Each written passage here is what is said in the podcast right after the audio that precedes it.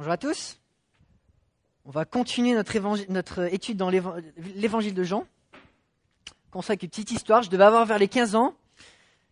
Un été, avec mon père euh, et l'église dont il était le pasteur dans la région de Toulouse, on avait organisé une semaine d'activité dans un quartier chaud de Toulouse. Pendant toute une semaine, on a fait des jeux avec les enfants, on avait fait euh, plein d'activités diverses. un moment, on avait fait un foot. Et pendant le foot, bon, il y avait deux gamins de 8-9 ans qui avaient commencé à se chamailler. Alors j'étais intervenu, bon, j'étais un peu plus grand, donc je les avais séparés, j'en avais pris un physiquement, je l'avais déplacé, et ça ne l'avait pas plu. Donc il est allé chercher son grand frère, et quelques, instants plus tard, quelqu'un qui vient me voir, il y a, quelqu'un qui te cherche et il a un marteau dans la main. Alors je suis allé me cacher derrière les buissons, j'ai regardé loin, et j'ai vu mon père, qui, était le pasteur, mais voilà, on a, on a cette activité en plein air, qui est allé le voir, qui l'a raisonné, qui arrivait à le faire partir. Et là, j'étais fier de mon papa courageux, mais aussi qui s'était interposé entre moi et le mal. Et c'est vrai qu'on vit dans un monde où le mal, il est partout. Il est vraiment partout. Il y a quelques semaines, je venais à l'église, en plein après-midi, et euh, juste en passant à 100 mètres de la gendarmerie, à côté, enfin, du commissariat de police, juste en face du carrefour, à un feu rouge, je vois une voiture arrêtée, cinq hommes qui se précipitent dessus avec violence, tapant sur la voiture, brisant les vitres, tapant sur le conducteur. La violence, le mal dans le monde, il est vraiment partout. Il est à l'extérieur, dans le monde qui nous entoure, dans la mort qui sévit si violemment, souvent par surprise, sans pitié, détruisant tout autour d'elle, mais aussi à l'intérieur de nos cœurs. J'aimerais pouvoir dire que dans mon cœur, il n'y a pas de mal, mais je sais que ce n'est pas vrai. Tant de fois, tant de fois, mon cœur s'irrite, tant de fois, mon cœur est égoïste, au lieu de réfléchir au bien de, ceux autour de moi, de ma famille ou le bien commun. Souvent, mon, cœur se gonfle, s'enorgueillit. D'autres fois, il, il tend la paresse plutôt qu'essayer de bosser pour faire ce qu'il doit faire. Des fois, mon cœur est jaloux, il manque de reconnaissance, il convoite. En tout cas, c'est mon expérience. Le prophète Jérémie a raison de dire Le cœur est tortueux par-dessus tout, et il est méchant. Qui peut le connaître? Des fois, on regarde dans le monde dans lequel on vit, ça fait des milliers d'années que le mal continue de sévir. Et on se dit, mais qui c'est qui va pouvoir l'arrêter? Qu'est-ce qui peut arrêter ce mal qui agit tellement dans nos vies, autour de nous, de l'extérieur comme de l'intérieur de nos cœurs? Mon épouse et moi, on a des douleurs chroniques, on a mal tous les jours. C'est peut-être le cas de beaucoup d'entre vous. Hier soir, notre fils de 3 ans, il avait mal à la tête, il n'arrivait pas à dormir, il est venu dormir dans notre lit. Si vous êtes humain, vous, connaissez, vous avez mal de temps en temps, non? Pour la plupart, tous les jours, à un certain moment de la journée, on va avoir mal. Certains d'entre vous subissent le mal à votre travail, ou peut-être en cours, ou peut-être même en famille ou avec des proches, à cause d'injustices, de jalousie, d'exigences qui ne sont pas raisonnables de conditions difficiles, de relations malsaines. Souvent, on se trouve nez à nez avec le mal, et tout seul, on est sans défense. Et on a besoin de quelqu'un qui s'interpose entre le mal et entre nous. Et aujourd'hui, alors qu'on se replonge dans l'évangile de Jean, bah, Jésus va donner des pistes concrètes, des repères concrets à ses disciples, alors que eux vont être confrontés au mal. Ça fait trois ans plus ou moins qu'ils le suivent, et Jésus leur dit, je vais partir. Les disciples, ils ont tout quitté pour suivre Jésus. Et Jésus leur dit, je vais partir. Dans quelques instants, en quelques heures, il va être crucifié, il va être torturé, on va lui cracher dessus. Une violence terrible à laquelle les disciples vont, assister. Et toutes ces choses qu'ils ont vécues avec Christ, ils se disent, mais est-ce que ça va continuer ou ça va s'arrêter? Jésus était avec les onze, Judas est maintenant parti. Et les onze, ben, ils étaient devenus des disciples. Ils avaient tout donné pour être sous l'enseignement de Jésus. Parce qu'ils avaient vu que dans cet enseignement que Jésus disait, ben, Jésus les séparait du mal.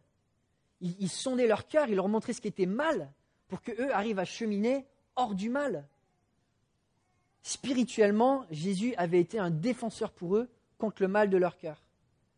Mais les disciples, ils avaient aussi cette espérance que le Messie viendrait instaurer un royaume qui les délivrerait du mal terrestre, qu'en gros Jésus tabasserait les Romains, enfin plus ou moins, et qu'il instaurait un royaume de paix où il régnerait, où il n'y aurait plus le mal physique. Et là, Jésus leur dit qu'il part. Dans quelques instants, ils vont avoir très très mal. Ils se sentent seuls, sans défense. Jésus va même parler de l'heure de la puissance des ténèbres, où Satan se déchaîne et va influencer des cœurs jusqu'à faire accuser l'homme le plus juste de l'univers pour être crucifié. Les disciples ont mal, ils ont besoin d'encouragement.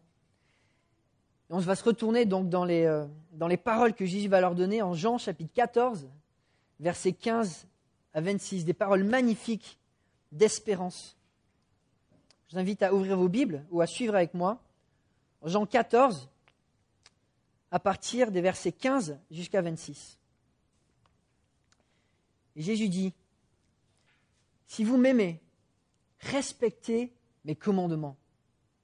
Quant à moi, je prierai le Père, et il vous donnera un autre défenseur, afin qu'il reste éternellement avec vous, l'Esprit de la vérité que le monde ne peut pas accepter, parce qu'il ne le voit pas et ne le connaît pas. Mais vous, vous le connaissez, car il reste avec vous et il sera en vous. Je ne vous laisserai pas orphelin, je reviens vers vous. Encore un peu de temps et le monde ne me verra plus. Mais vous, vous me verrez, parce que je vis et que vous vivrez aussi. Ce jour-là, vous saurez que je suis en mon Père, et vous êtes en moi, et moi en vous. Celui qui a mes commandements et qui les garde, c'est celui qui m'aime. Celui qui m'aime sera aimé de mon Père, et moi aussi je l'aimerai. Je me ferai connaître à lui. Jude, à distinguer de l'Iscariote, lui dit Seigneur, comment se fait-il que tu feras connaître à nous et non au monde? Jésus lui répondit Si quelqu'un m'aime, il gardera ma parole, et mon Père l'aimera. Nous viendrons vers lui, et nous établirons domicile chez lui. Celui qui ne m'aime pas ne garde pas mes paroles.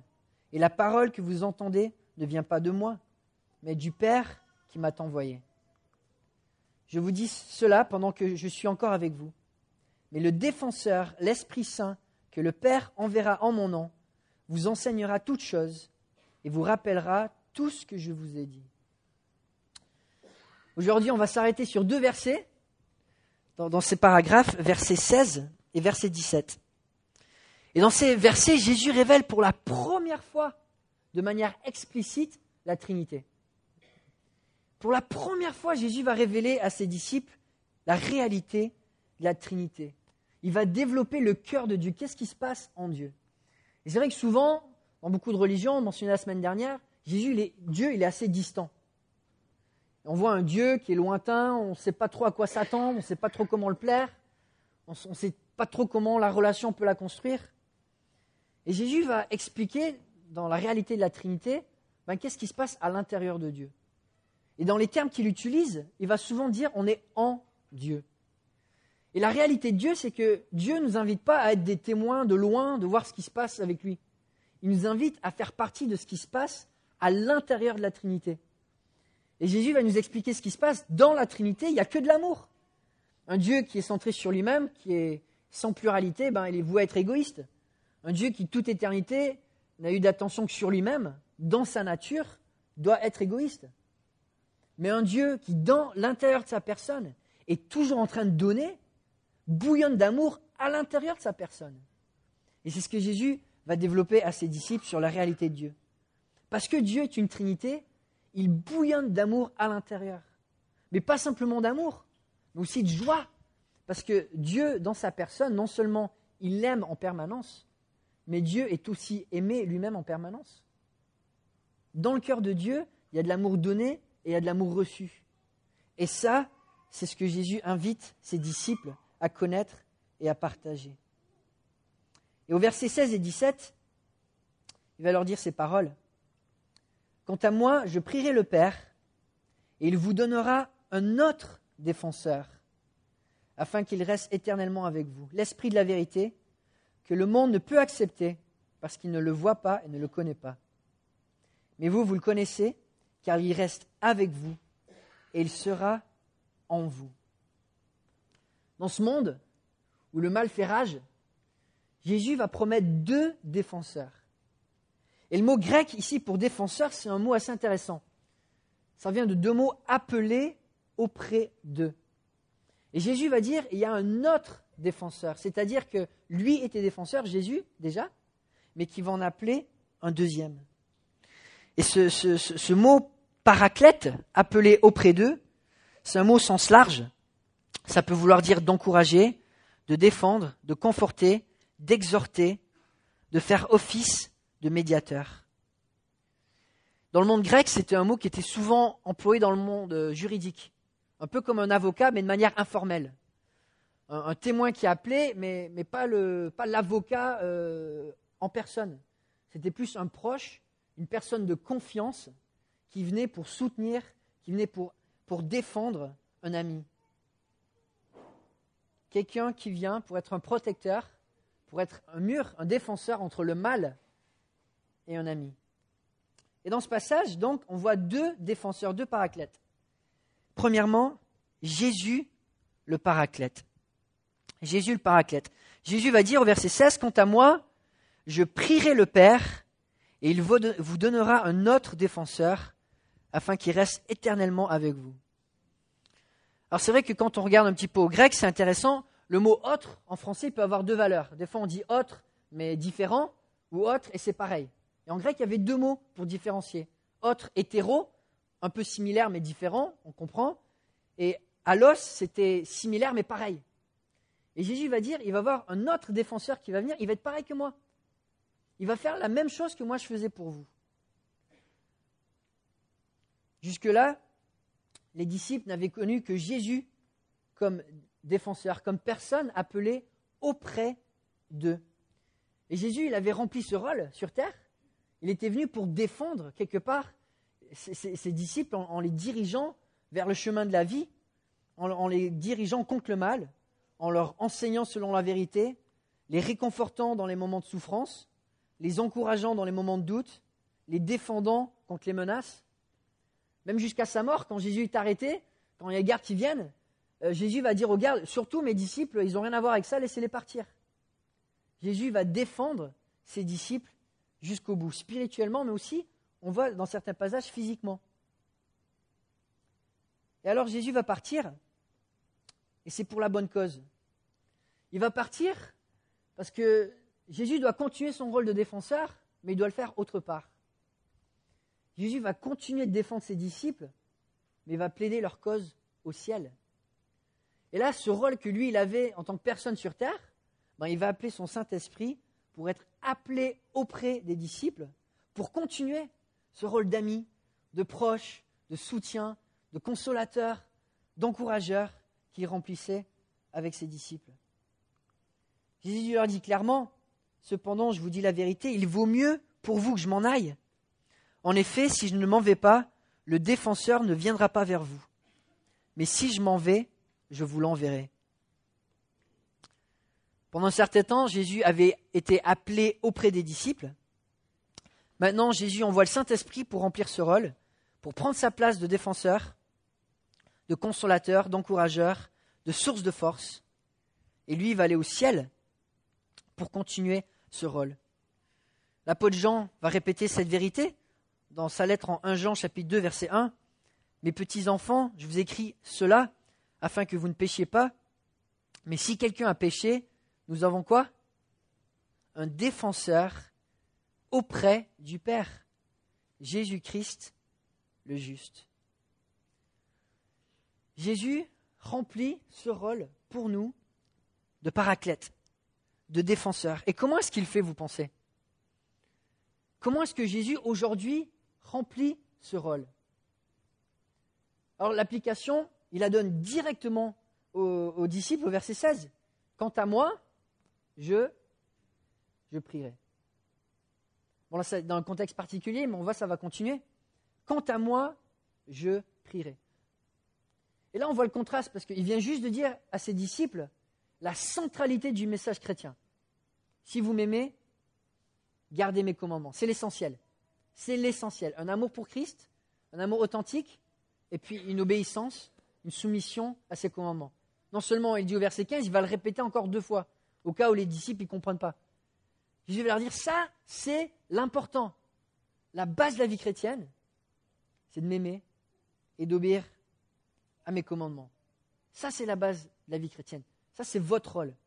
Quant à moi, quant à, mon rôle, à moi, le rôle que je vais continuer à prendre, ben, ça va être de prier. Et là, tout de suite, Jésus va prier. Mais d'après vous, quand Jésus prie, est-ce que ça change quelque chose? Est-ce que c'est efficace quand Jésus prie pour nous? J'aime bien quand Jésus est en face du tombeau de Lazare, et avant de dire Lazare sort, il commence à prier, il dit Dieu, je te remercie parce que tu m'écoutes toujours. Avant même de faire le miracle, il remercie Dieu parce qu'il sait que Dieu le Père répond toujours à ses prières.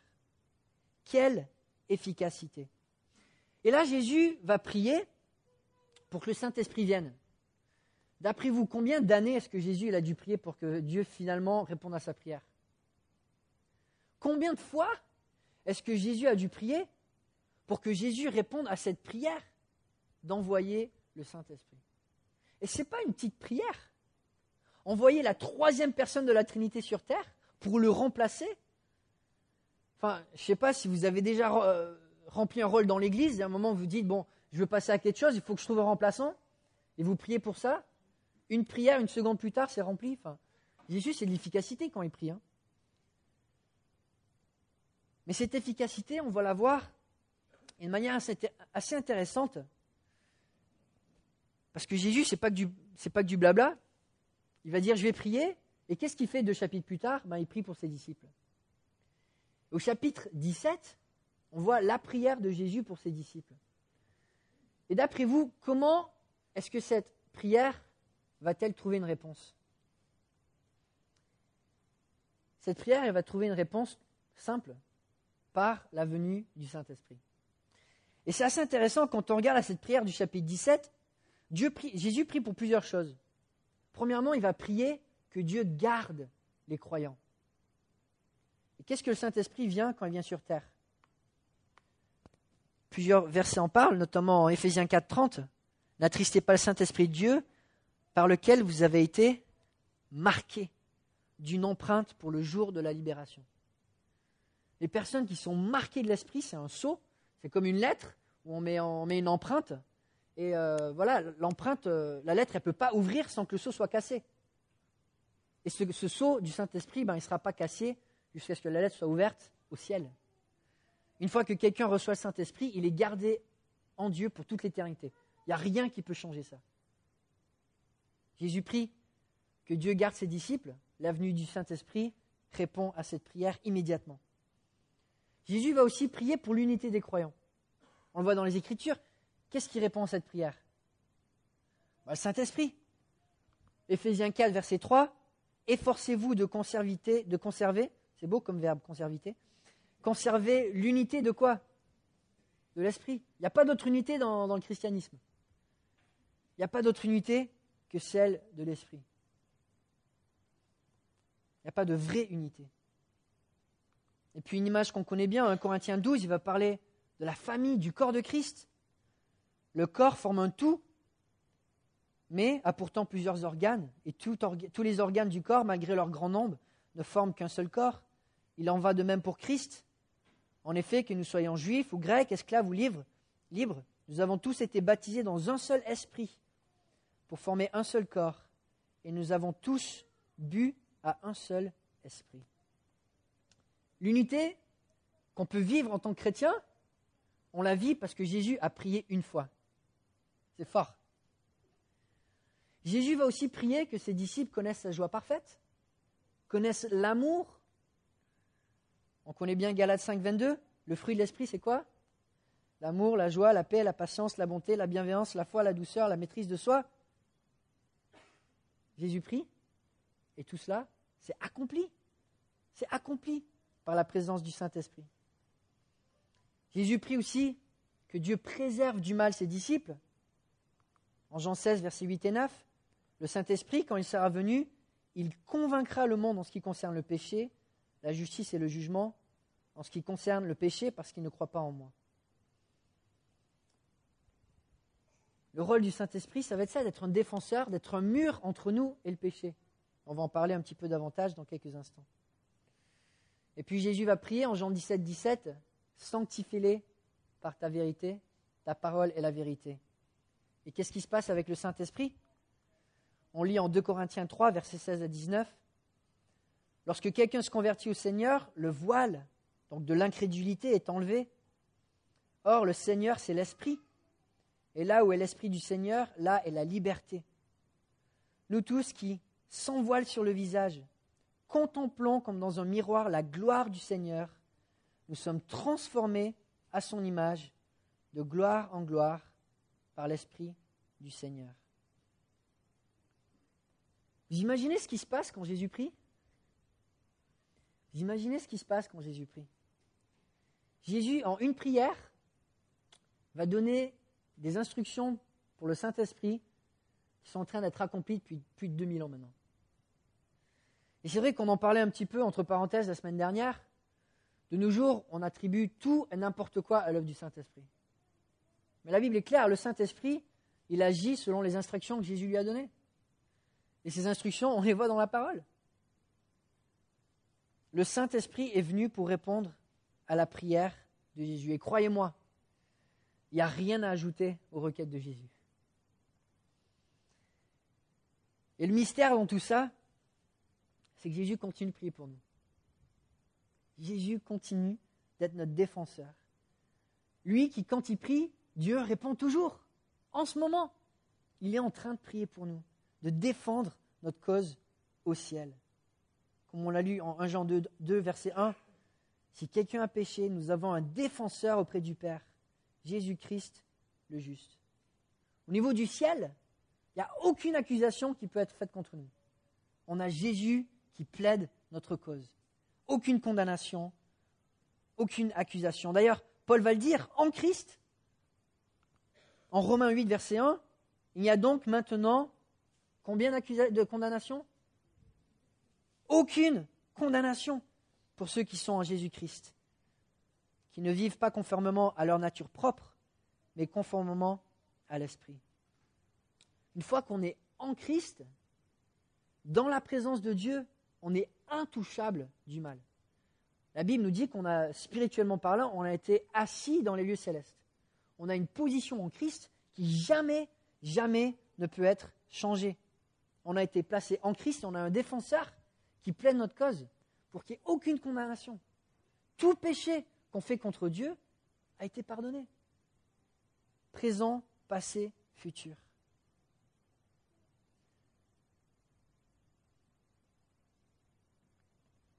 Jésus prend l'initiative pour prier en notre faveur, pour nous défendre. Mais non seulement il prend l'initiative, mais quelques versets avant, qu'est-ce qu'il va demander à ses disciples? Il va leur demander de prier en son nom. Qu'est-ce que ça veut dire? Il va leur dire, tout ce que vous demanderez en mon nom, je le ferai, afin que la gloire du Père soit révélée dans le Fils. Si vous, si vous me demandez quelque chose en mon nom, je le ferai. Quand on prie au nom de Jésus, aux oreilles de Dieu, ça fait un double écho. Non seulement parce que Dieu entend nos prières, mais en plus, Jésus vient pour plaider notre cause. Jésus nous représente devant Dieu le Père.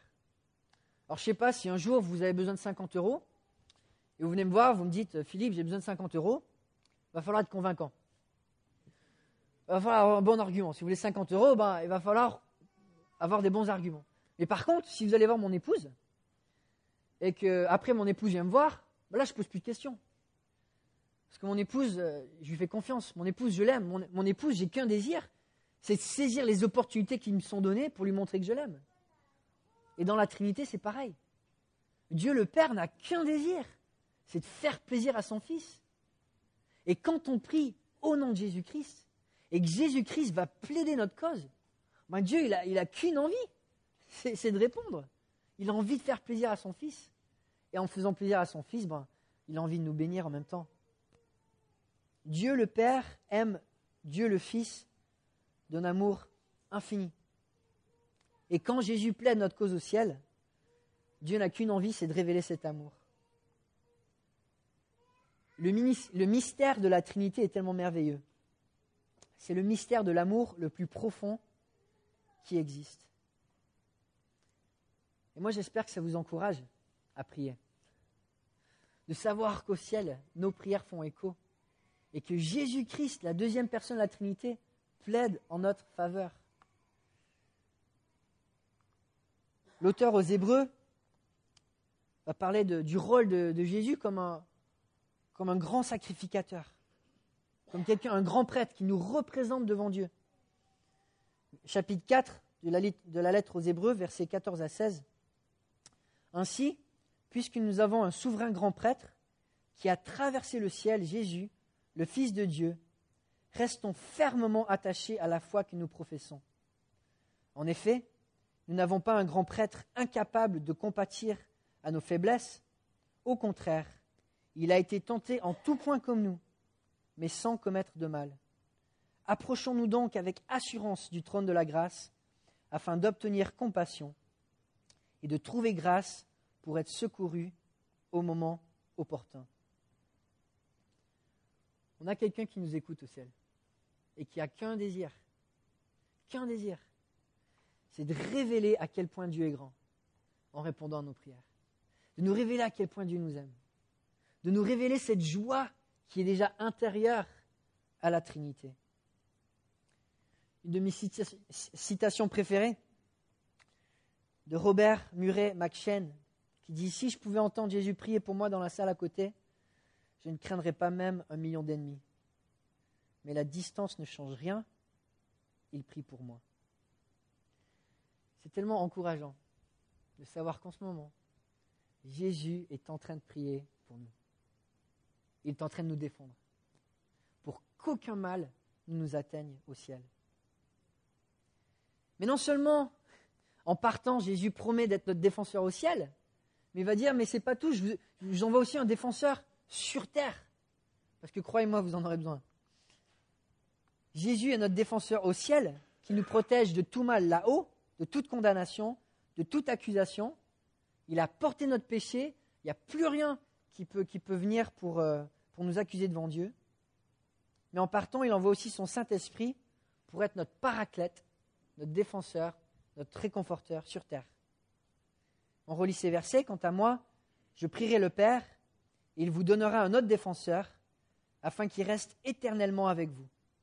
L'Esprit de la vérité que le monde ne peut accepter, parce qu'il ne le voit pas et ne le connaît pas. Mais vous, vous le connaissez, car il, car il reste avec vous, et il sera en vous.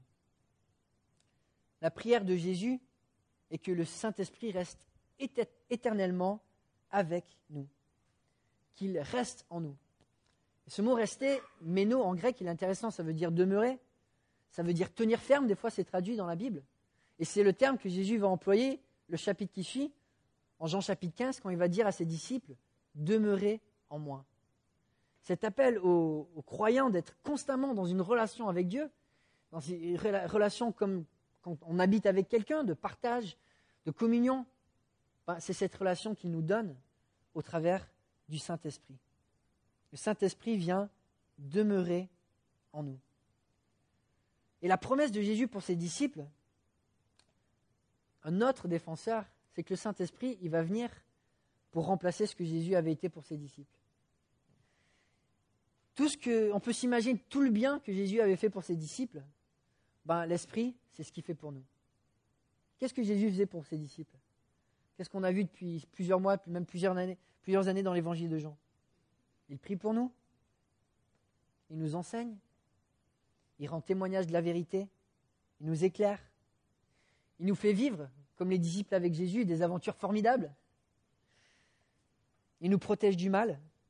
Il nous convainc en ce qui concerne le péché. Il est fidèle. Il est plein d'amour et d'affection, de patience, de bonté. Il fait grâce. Il nous donne de la force. C'est des choses qu'on retrouve dans tout le Nouveau Testament, parce que le Nouveau Testament enseigne du Saint-Esprit, mais aussi ce qu'on a vu dans la manière dont Jésus a, été un défenseur pour ses disciples. Et des fois, je me demande comment les disciples ont, réagi quand ils ont été remplis du Saint-Esprit pour la première fois. Ils se sont dit, ah, c'est Jésus C'est la même chose qu'on ressentait quand Jésus était avec nous. Il continue d'être avec nous. Comme il a promis en partant, tous les jours, je suis avec vous jusqu'à la fin du monde. Et en, étant remplis du Saint-Esprit, les disciples, ben, ils ont compris que Jésus marchait encore à leur côté. La semaine prochaine, Florent prendra la suite en parlant à partir du verset 18 plus de détails de ce que Jésus va révéler sur l'œuvre du Saint-Esprit. On va dans les versets qui suivent. Il console, il enseigne, il donne de la joie, il révèle l'amour de Dieu, il montre la gloire de Dieu, il éclaire selon la vérité. Aujourd'hui, avant de finir, j'aimerais tout simplement qu'on se rappelle du titre que Jésus lui donne, le paraclète, le défenseur. Et j'aimerais vous encourager avec ça. Si vous avez placé votre vie en Dieu, vous avez l'Esprit de Dieu. Et son rôle, c'est d'être un défenseur pour vous aujourd'hui entre le, bien et le mal, entre vous et le mal. Et quand on a mal, l'Esprit est là pour nous consoler. Quand on est faible, il a été appelé auprès de nous pour nous soutenir. Quand, quand on ne sait pas comment prier, il est là pour prier pour nous. Quand on est en danger, il est là pour nous protéger. Quand notre cœur se porte vers le mal, il est là pour nous avertir. Quand on pêche contre Dieu, il est là pour nous guérir. Quand on, quand, on est seul, il est là pour nous aimer. Quand nous sommes dépassés, il est là pour nous apaiser. Quand nous sommes dans la joie, il est là pour se réjouir avec nous. Quand nous sommes confus, il est là pour nous diriger.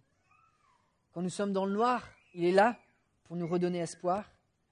Quand nous sommes zélés, il est là pour nous pousser encore plus loin. Quand nous sommes brisés, il est là pour nous reconstruire. Quand nous sommes dans l'angoisse, il est là pour nous rassurer. Quand nous sommes dans le besoin, il est là pour nous écouter. Quand nous sommes désireux de connaître Dieu davantage, il est là pour remplir nos cœurs de la vérité.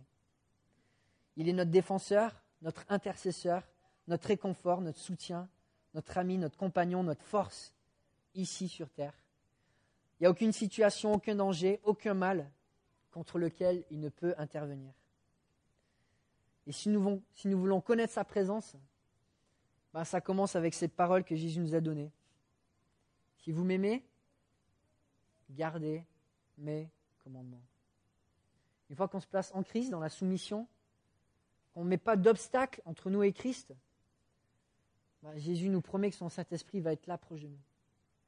Dieu nous appelle à demeurer en lui, et en retour, l'Esprit demeure en nous. Tout commence par notre relation avec Jésus. Tout commence par Christ. Lui, le Sauveur de l'humanité, qui est venu pour mourir pour nos péchés, qui est venu pour prendre notre condamnation, notre jugement. Et sans passer par lui, c'est impossible de connaître les vraies bénédictions de Dieu, c'est impossible d'être placé au centre de la Trinité. Sans s'humilier devant Dieu, en se soumettant à lui par la repentance, l'amour, l'obéissance, on n'a aucune part à cette promesse de la présence du Saint-Esprit. Et mon encouragement pour vous, alors qu'on va entendre, entendre, deux témoignages de vie qui ont été transformés, c'est de réfléchir. Est-ce qu'aujourd'hui je suis en Christ? Est-ce que je connais cette œuvre du Saint-Esprit, cette joie que Dieu donne, cet amour qu'il partage? Ou est-ce que c'est distant? Dieu nous appelle à avoir une relation profonde avec lui. Et ça commence tout simplement en acceptant Christ comme Seigneur et Sauveur. Prions ensemble. Père céleste, quel mystère, mais quelle joie de savoir que nous avons deux défenseurs contre le mal. Jésus-Christ qui plaide notre cause au ciel et son Saint-Esprit qu'il a envoyé pour nous accompagner sur terre. Merci pour le soutien tellement merveilleux que tu nous donnes. Donne-nous de connaître abondamment en vivant des vies dans la soumission, dans ta parole, remplis d'un amour pour toi pas, motivé par la crainte, pas motivé par la peur, mais motivé par un amour qui déborde pour toi. Et de nous de pouvoir être contagieux dans cet amour que tu nous donnes, pour que dans ce monde, les gens puissent voir que tu vis en nous. En ton nom, on prie. Amen.